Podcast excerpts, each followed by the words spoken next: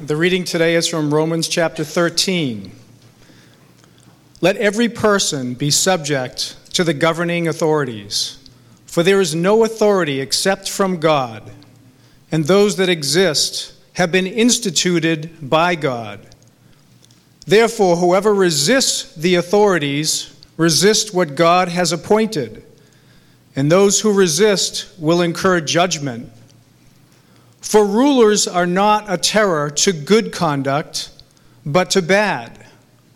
Would you have no fear of the one who is in authority? Then do what is good, and you will receive his approval, for he is God's servant for your good. But if you do wrong, be afraid, for he does not bear the sword in vain, for he is the servant of God an avenger who carries out God's wrath on the wrongdoer.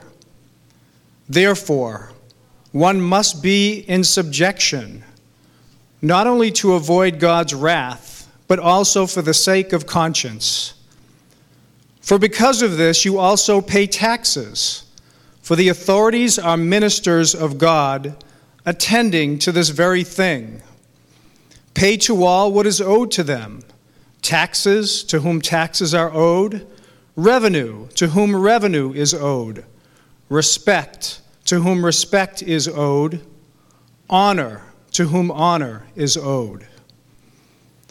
Owe no one anything except to love each other, for the one who loves another has fulfilled the law. For the commandments, you shall not commit adultery, you shall not murder. You shall not steal. You shall not covet. And any other commandment are summed up in this word You shall love your neighbor as yourself. Love does no wrong to a neighbor, therefore, love is the fulfilling of the law. Besides this, you know the time, that the hour has come for you to wake from sleep. For salvation is nearer to us now than when we first believed. The night is far gone, the day is at hand. So then let us cast off the works of darkness and put on the armor of light.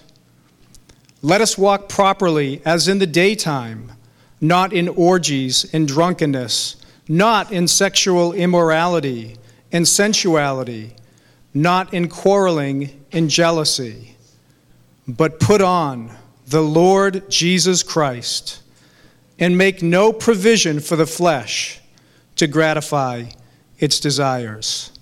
This is the word of the Lord. We're in the middle of this series here at Mount Hope that we're calling Repurposed Relationships. And if you've been with us over the last couple of months, you know we've been walking through the book of Romans.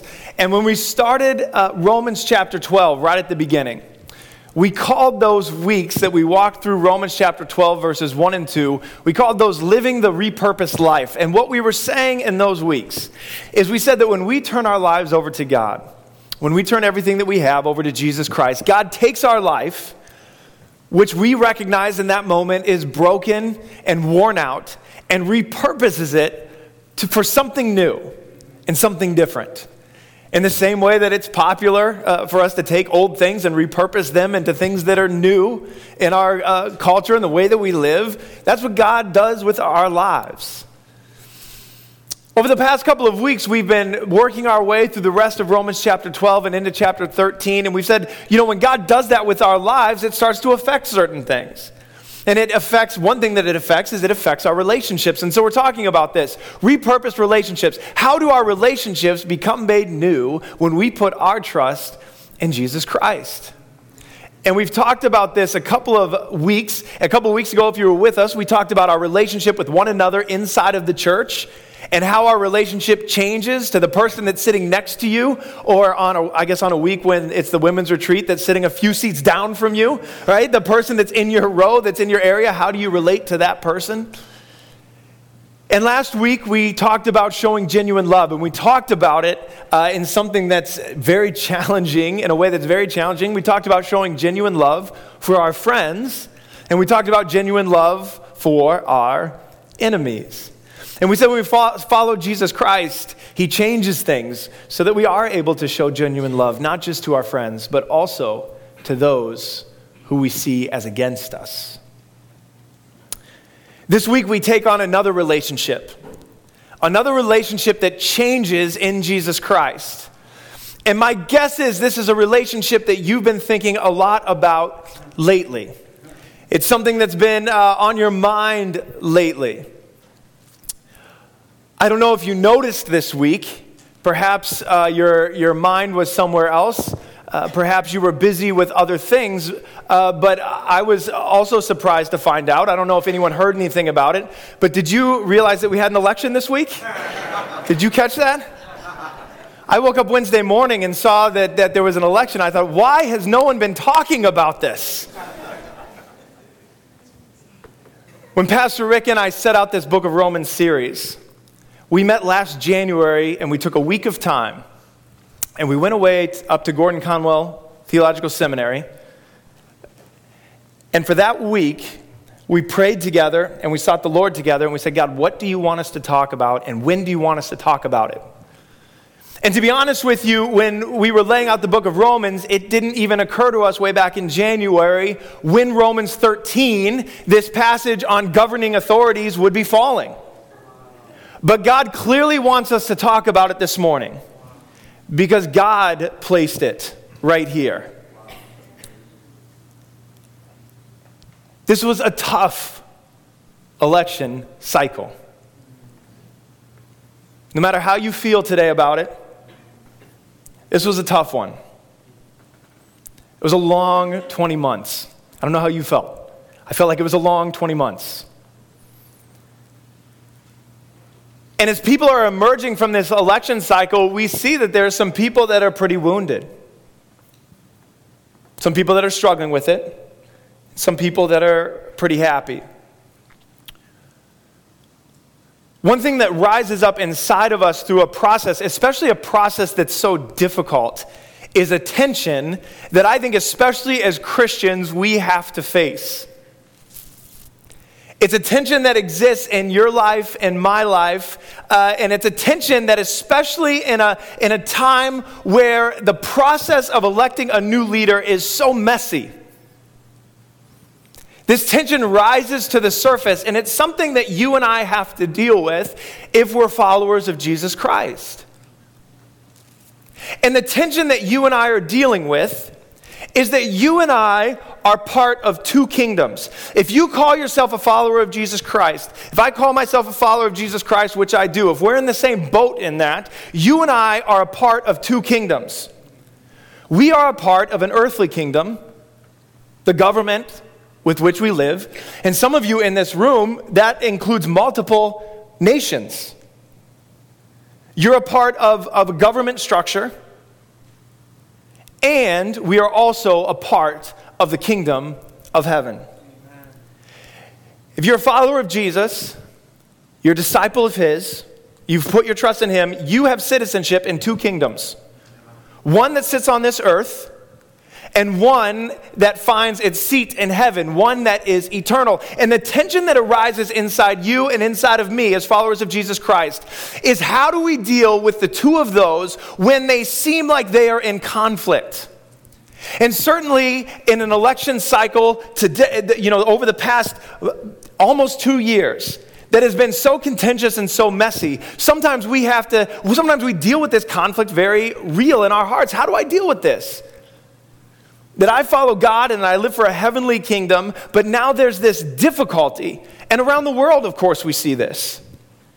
That human structures and human kingdoms and human governments are messy things. And sometimes they just don't seem very Christian, do they?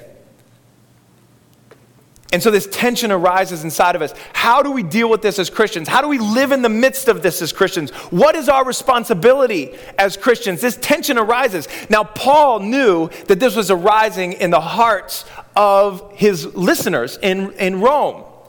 Because here you have a, a number of new people that have started to follow Jesus.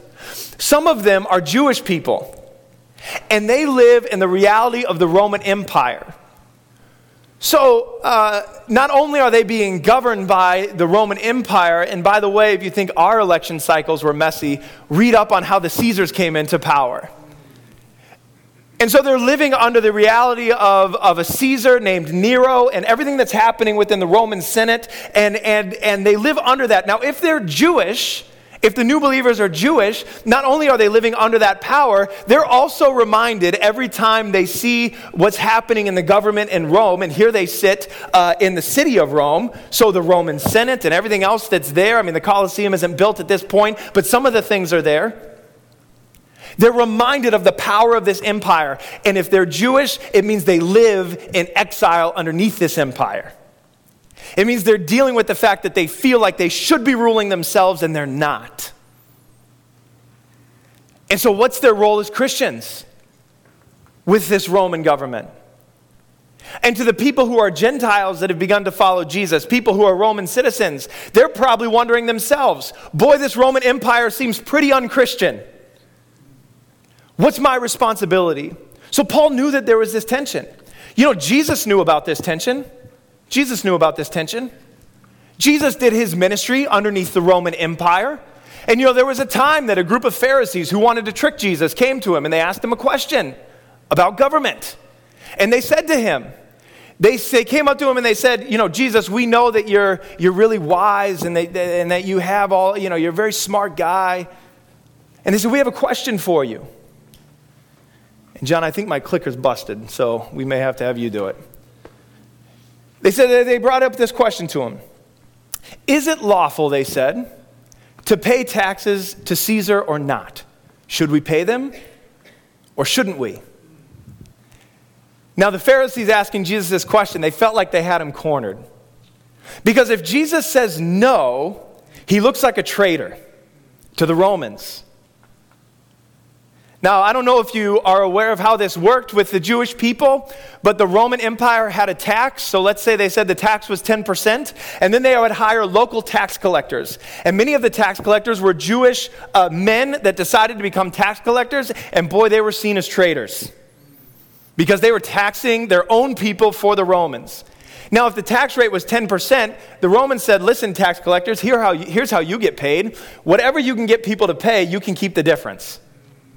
So now the tax collector would come back to his own people and they would say, I know Rome says tax is 10%, but I say it's 18%. And so there was this tension there. And they know if Jesus says don't pay taxes, the Romans see him as a traitor. And if he says yes, pay your taxes, the Jewish people whom he's trying to minister to will reject him because they hate the taxes and they, they hate the people that collect the taxes and they hate the people they have to pay.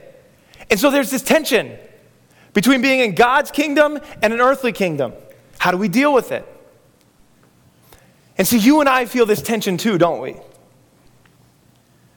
We feel the tension when we go into a ballot, a voting booth, and we look at the list. And we kind of wish there was maybe like a none of the above circle. We feel that tension. We feel that tension when we live in a, in a society, we live under a government that tells us that we're bullies and that we're, we're cruel if we, if we were to question somebody based on the way that they look or, the, or an orientation, but thinks it's smart, insightful commentary to bully and mock people based upon their faith. When we live in that sort of world, there's a tension.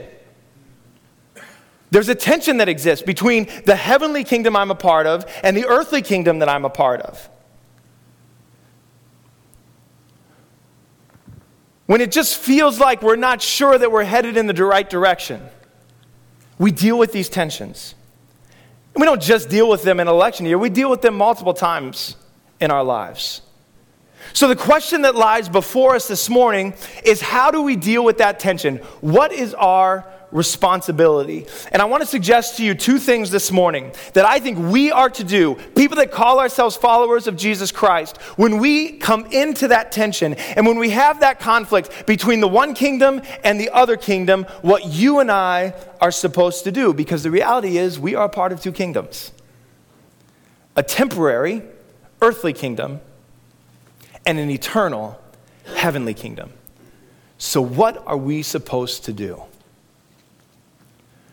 I think Paul gives us very clearly two things that apply to the church in Rome and it applies to us today.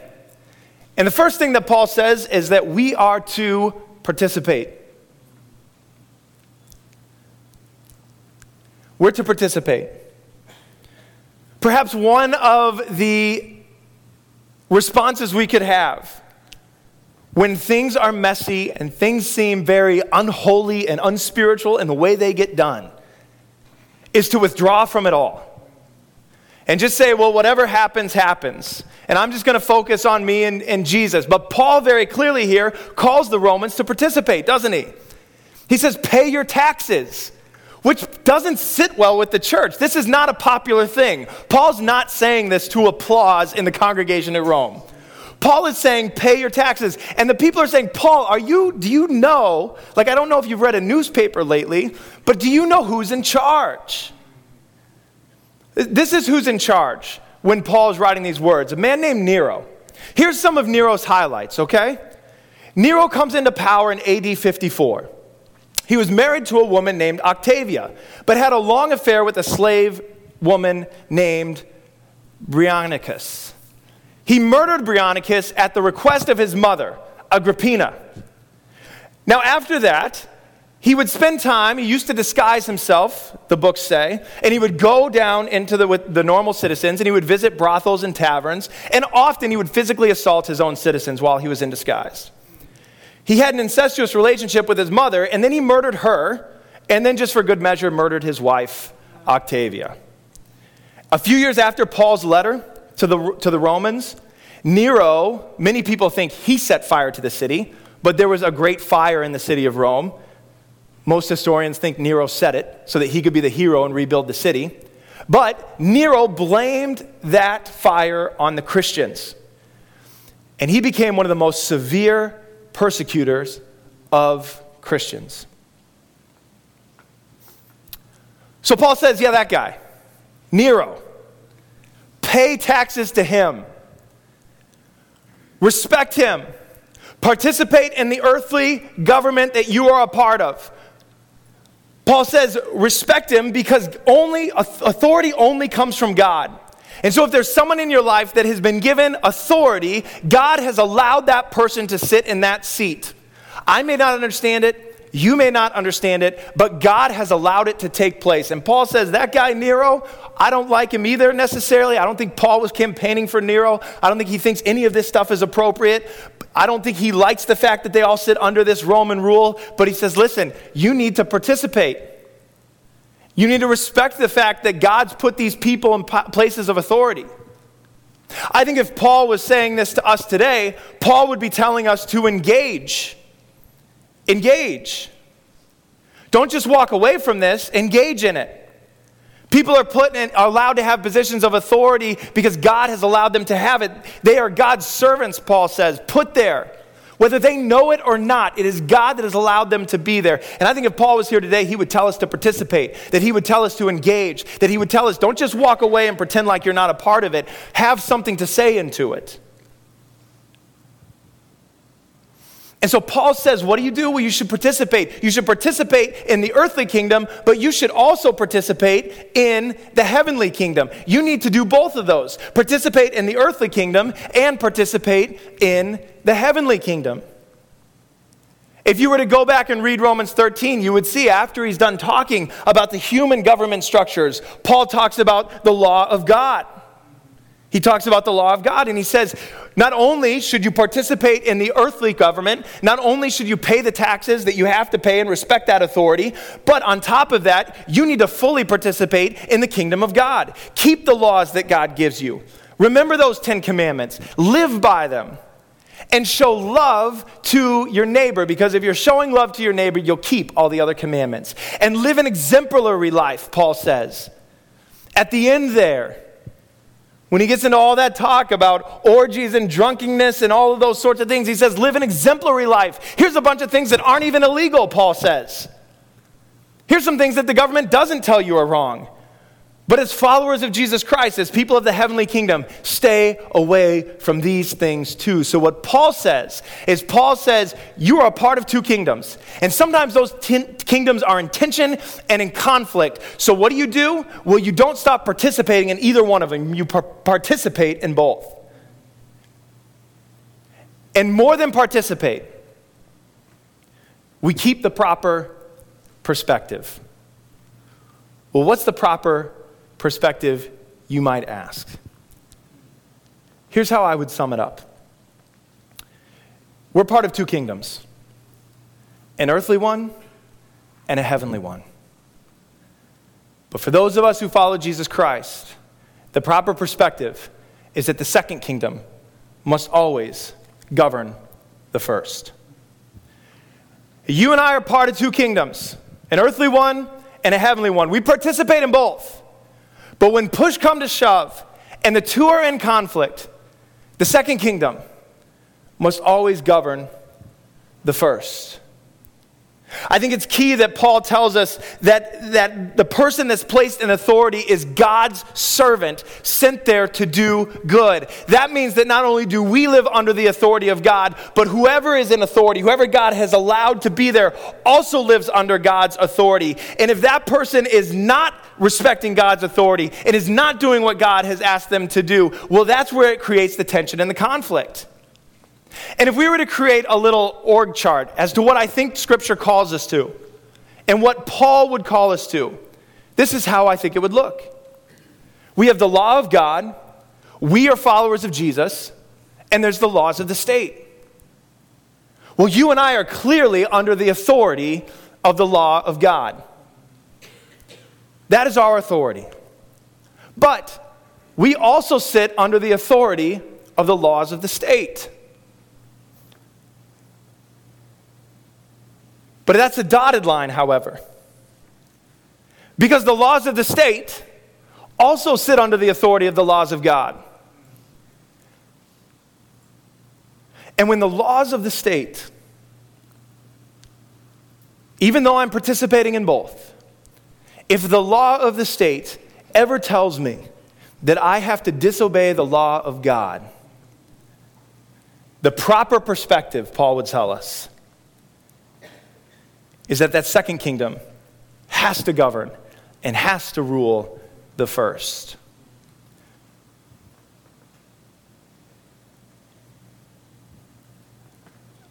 You may ask, you know, is there any chance that we could ever, for the sake of God, uh, challenge the government? Does the Bible allow for that? I mean, you think about Dietrich Bonhoeffer during World War II challenging Hitler because he was a Christian and dying for that. You think about Martin Luther King Jr. challenging established systems out of his faith and out of what he believed that God was calling him to. Is he violating what Paul is talking about here? You think about the missionaries that this church supports who are around the globe, who are in countries where it is illegal to share the gospel of Jesus Christ, but we are giving them money monthly to support what they're doing around the world. Are we in violation of what Paul is talking about here? I would say absolutely not. Because when you're in a position where the first kingdom and the second kingdom are in conflict, the second kingdom must always rule the first.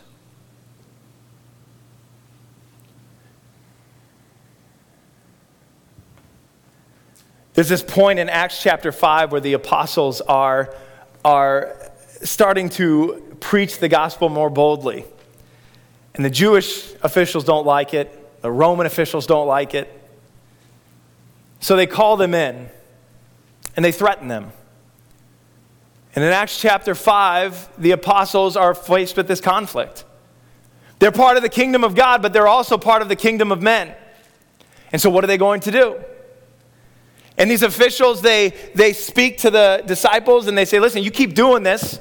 Uh, we're going to imprison you, we're going to beat you, or worse. And they, Peter looks back at these officials and he says, Here, it's pretty simple for us.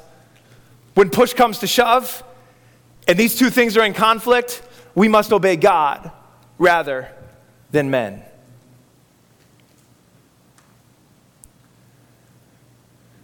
You know, in 2014, there was a lawsuit from a company named Hobby Lobby. And maybe you're familiar with Hobby Lobby. We don't have it much up here in the Northeast, but you travel other places, and it's like Dunkin' Donuts is here. It's, a, it's a, like a Michael's type store, an arts and craft type store around the Midwest and the South. The owners of Hobby Lobby are Christians, the Green family. And when the, health, the newer health care bills came out, they were faced with a dilemma. Because the newer health care legislation required them to provide prescriptions that they disagreed with, pills that they disagreed with. Now, what would have been easy, what would have been easy is to say, no problem, we'll just do it. But when the two were in conflict, they said, we have to let the second rule the first. And so they took it all the way to the Supreme Court, and in 2014, they won. I don't know if you heard about this, but also in 2014, there was a legislation passed in the city of Houston. And some of the evangelical pastors in the city of Houston didn't agree with it. And, they circu- and there were petitions being signed in some of the churches. And the mayor of Houston subpoenaed all the pastors' sermons from the church. And the pastors refused to give those up. Because the two were in conflict. And sure enough, they took that to court, and the pastors won. Many of us fall into this trap. No matter where we, where we land on the spectrum, many of us fall into the trap of believing that our greatest needs and our greatest hope is going to be solved by the first kingdom. That somehow, if we can just get it all right and get the right people in place and pass the right laws, that everything is going to be solved. And all our deepest needs and all our deepest desires and all of our deepest purposes will be fulfilled if we just get that all in the right place. But as followers of Jesus Christ, we know that while it's important to participate and we need to engage and we need to make do what we can so that our belief affects the way that we live and affects the nation that we live in, we know that our ultimate hope and our ultimate joy and our ultimate satisfaction lies not in the first kingdom but in the second. So when the two are in conflict, and it would be so much easier just to go with the first, we make the difficult choice to stand with the second.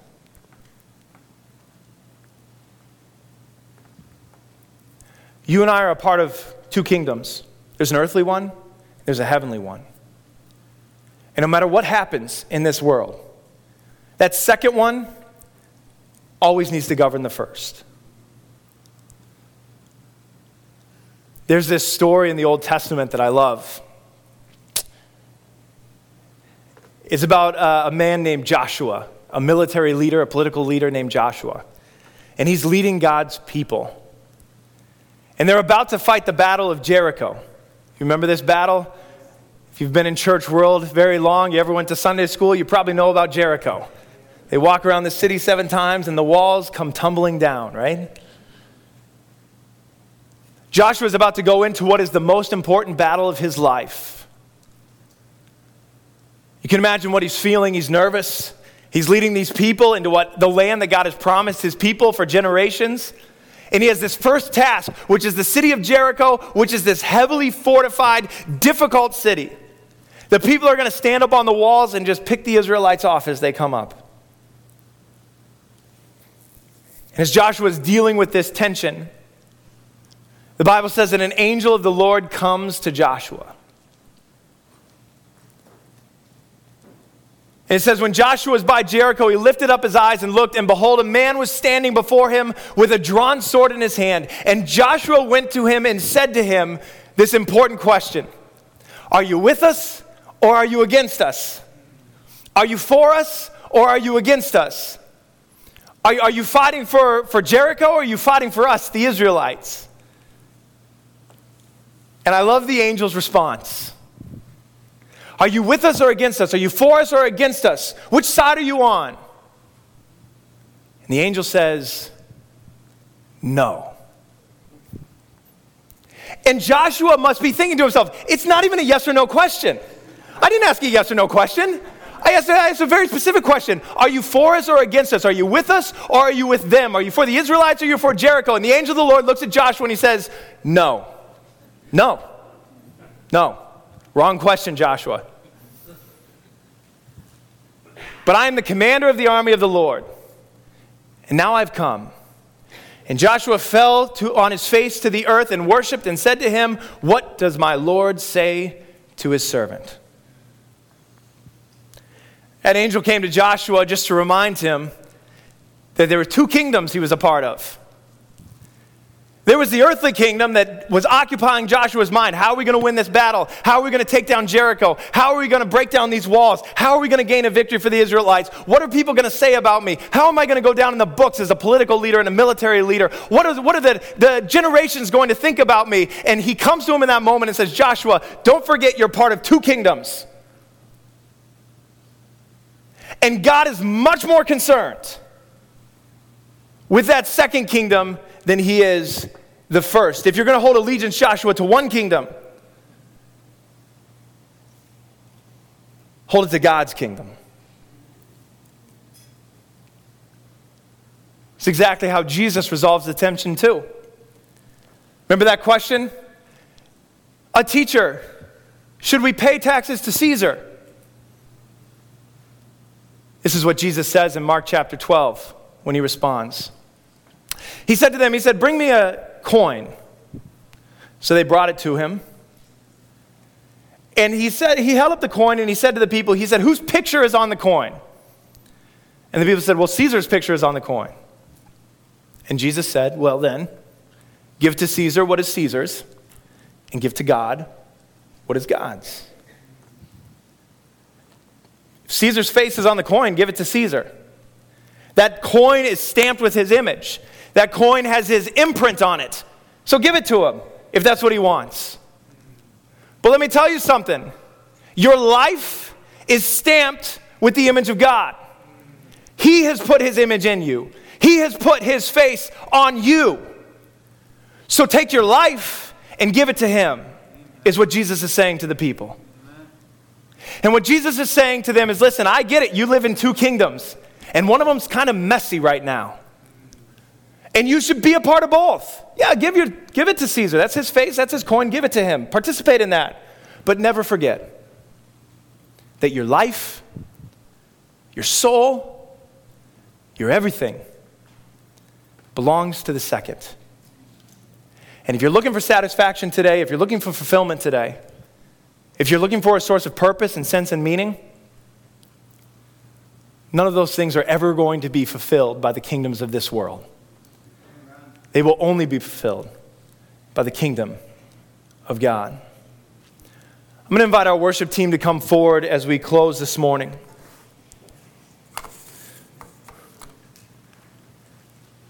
This is such an important thing for us to think about as followers of Jesus Christ. What is the relationship that we are to have as citizens of the state? You might be surprised to learn that we're not called to just withdraw completely but we're called to engage. And some of us this morning might need to be reminded, might need to be reminded that if we take all our hopes and all our plans and all our joys and all our sense of fulfillment and meaning and try to place them in that first kingdom, we will always find ourselves lacking. It's only when we take those things and we put them within the kingdom of God that we find our deepest needs and our deepest needs satisfied and our deepest purposes in life fulfilled. As you and I are a part of two kingdoms, there's an earthly one and there's a heavenly one.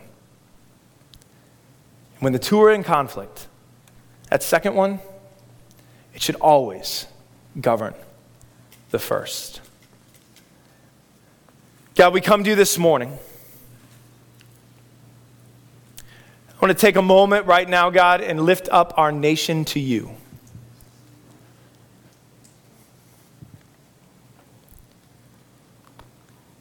God, I don't know I don't know how many leaders we have in place who put you first in their lives, who get on their knees every morning and give their plans to you. But today we want to say to you that we're sorry. We're sorry because we, as your people, are not getting on our knees enough and giving our plans and giving our desires and giving our purposes to you. We, as your people, are not enough coming into your presence and asking you what it is that you want from us, how you desire to rule and govern over our lives. And God, some of us in this place this morning, we are seeking to have our needs and our purposes in life met in the things of this world. And so we're running after it through human structures. And we're running after it through the way that we live our lives. Lord, would you remind us this morning that if that's the way we live, if we're only a part of the one kingdom, that we will always be found, be left wanting and waiting. Lord, I pray for those of us who are in this place this morning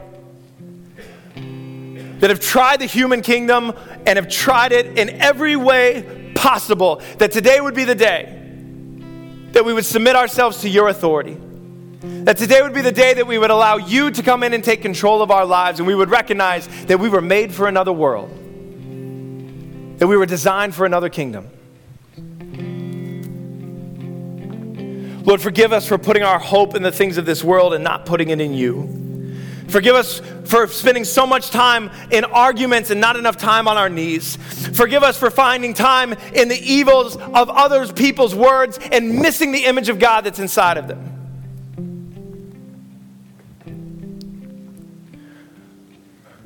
Lord, would we be the kind of people that engage the kingdoms of this earth because we are a part of your kingdom? Would we be the kind of people that long to see your kingdom come and your will be done far more than we long to see our own kingdom comes and our own will be done?